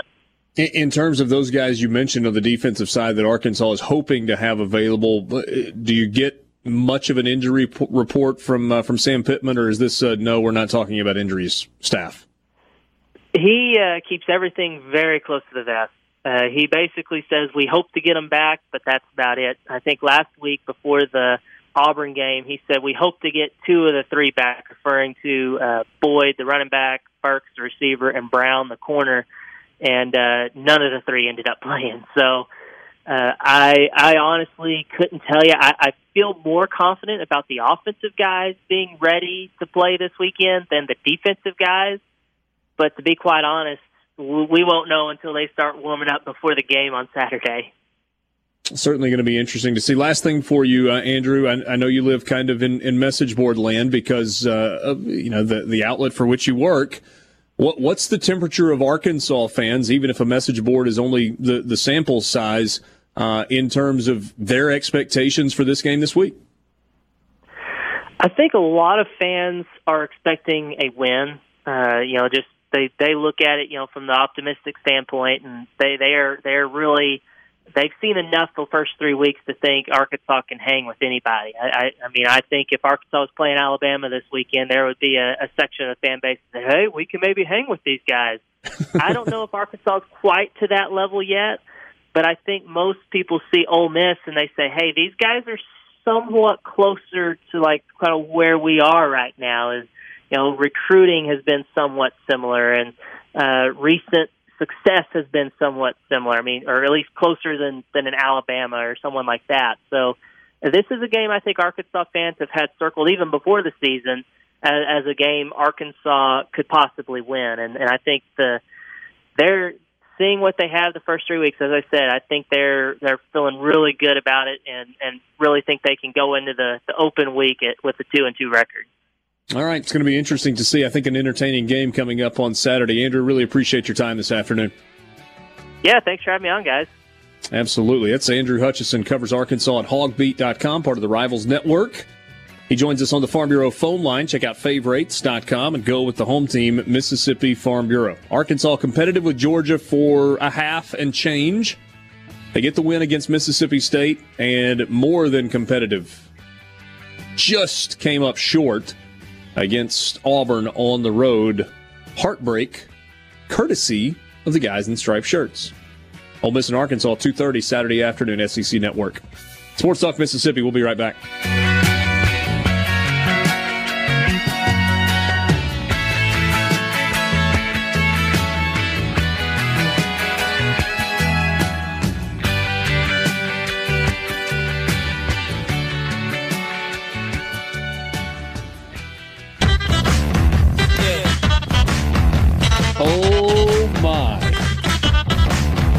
You are an Atlanta Braves fan.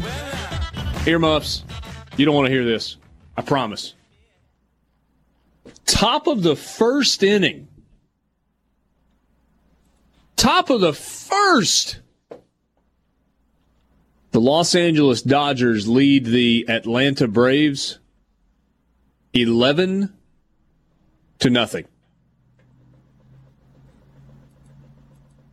Ooh. Not great. Not great. Still a two-possession game. Touchdown, extra point, and a field goal gets you right back in it. Yeah, you're right. You are correct about that, Borky. They got some work to do, though. Kyle Wright was the starter. He lasted two-thirds of an inning, and the bullpen has not been much better. 11-0, top of the first. Dodgers down 2-0. This was pretty important game for the Dodgers. They didn't want to go down 3-0, which is where the Houston Astros are in their series with the Tampa Bay Rays. Finally, it's come to an end. Grant Dayton gets a strikeout of Will Smith to end the inning. And the top of the first mercifully comes to an end. We'll see if the Braves can answer. Gracious. They were down 7-0, and then Max Muncy hit a grand slam. That got out of hand in a hurry. Good news is Braves up 2-0 in the series. Let's see. In that first inning, Mookie Betts had a single and scored 2 runs. Corey Seager went 2 for 2 with 2 runs scored and drove in 2. You know it's a big inning when a guy scores 2 runs in one inning. Justin Turner was 0 for 1 but scored a run. He walked. Muncy was 1 for 2 in the inning with 4 driven in. Will Smith 1 for 2 with a strikeout that ended it. Jock Peterson drove in 3 runs. Yeah, he had a 2-run homer. Wait, you mean a 3-run homer? What'd you say is... He drove in 3 in the inning. But what was in the inning, though? Who? Peterson. 1 for 1 with a run scored and 3 runs batted in. Must have been a 3-run home run, then. Okay. Yeah. Hey, I don't know if you guys have seen this or not. Chris Del Conte is the athletics director at the University of Texas. Remember during the summer... when there was all kinds of drama going on all over the country You had protests and social unrest and all those things, and you had teams that were standing up, demanding changes. And at the University of Texas, you had the football players demand the removal of the Eyes of Texas. Well, that idea was shot down by the president of the university. He said the Eyes of Texas will remain the school's song. They're going to do some work to contextualize it and reclaim it and educate people about the history. Apparently, Texas's players have not handled that all that well. This was Chris Del Conte. Many of your questions have been about our student athletes and the confusion about why they have not remained on the field for the Eyes of Texas after the games. I, like so many of you, view the song with pride and sing loudly and proudly in honor of the efforts of those who represent and support this phenomenal institution. As much as our student athletes love this university, they have questions about the history of the Eyes and concern about it. As you are aware, this past summer, during the height of civil unrest in our country, some of them brought to our attention their concerns over a number of issues on campus, including the origin of the song.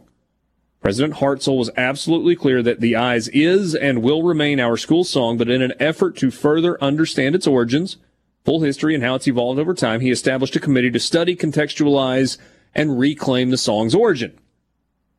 We believe it is important to understand the history as we continue to perform it. With that said, I do want to clarify that I've had many conversations with our head coaches outlining my expectations that our teams show appreciation for our university, fans, and supporters by standing together as a unified group for the Eyes while we work through this issue. However, like all families who see the world through different lenses, we have plenty of work to do on this subject and will continue to do so. But rest assured, our student athletes love and respect this university very much and are competing their hearts out for it. That's a statement that sounds like they have an issue at the University of Texas that might not be going away. Yeah, and it's Tom Herman. You think Tom Herman is encouraging his players not to stay out there for it? No, I just think he's not winning enough games, and they might need to fire him at the end of the year. But, you're probably talking about something different. Yeah. Happened at State against Arkansas. State. It's a much newer tradition, but under Mullen they always stayed till the end, played the fight song on the alma mater, and it lasted under Moorhead, and then against Arkansas, only like maybe 10 guys stayed, and they all went in the locker room after. Is that related to some? I don't believe so. I think that was just more they were embarrassed they had lost. They wanted to get the hell off the field. Okay. Fair enough. I don't think there's any political statement being made by. If you can find, I don't know the words to maroon and white off the top of my head, but if I don't think there's anything happening there. Nick Saban's daughter, Kristen, tweets, "No symptoms. He's literally coaching practice from a Zoom call." And then she puts in parentheses, "I had permission to say this."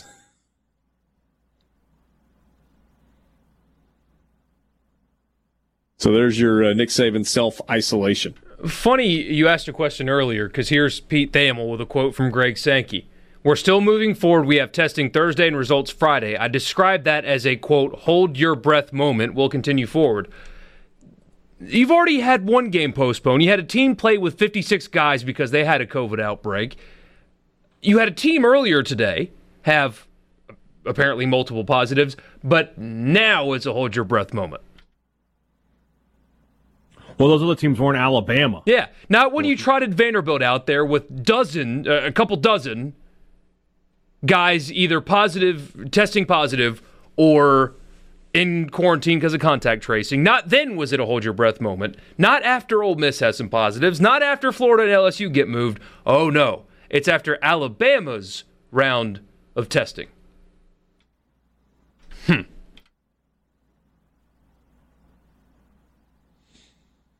Well, maybe it's just that this is the most recent news when Greg Sankey was being interviewed.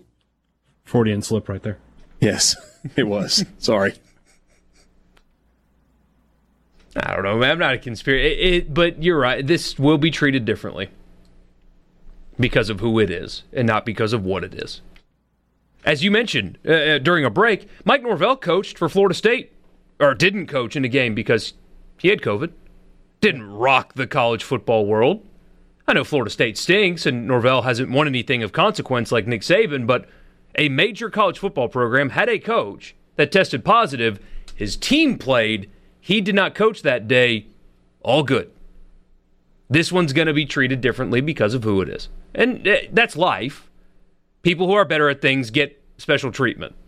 Welcome to life. But it's worth pointing out. You know, you had roster thresholds of players to be able to play games. I don't think there's any public policy that has been put out by the SEC with regard to thresholds for available coaches to be able to play games. Matt Hayes points out on Twitter, he says the health of Saban and Byrne at the top of the news. I would not assume Alabama-Georgia play on Saturday. There are incubation periods. Let's see what happens with testing over the next couple of days. And I guess that's what Nick Saban, or excuse me, Greg Sankey, Freudian again, would be alluding to. And again, that quote that Borkey read from Pete Thamel, we're still moving forward. We have testing Thursday and results on Friday. I describe that as the hold your breath moments. We'll continue forward. Wasn't and there... look, I mean, if you're concerned about incubation periods, then you're not just holding your breath about, well, Nick Saban and Greg Byrne tested positive. Is there going to be an outbreak among Alabama players or their coaching staff? You're also saying, okay, well, Florida had a bunch of guys test positive, and then they had more guys test positive. Ole Miss reportedly, according to Lane Kiffin today on the SEC coaches teleconference, has some issues as it pertains to COVID. My understanding is it is a pretty small number at this point. But if you give it 2 more days and you test again, I do think people will be holding their breath to see what those results reveal on Friday.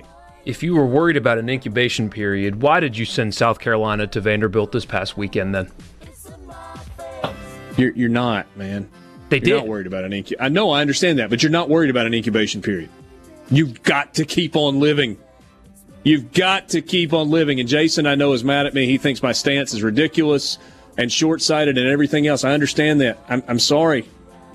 I'm not for shutting the world down because we have some positive cases. Just not. Not changing. A Super Talk Mississippi media production.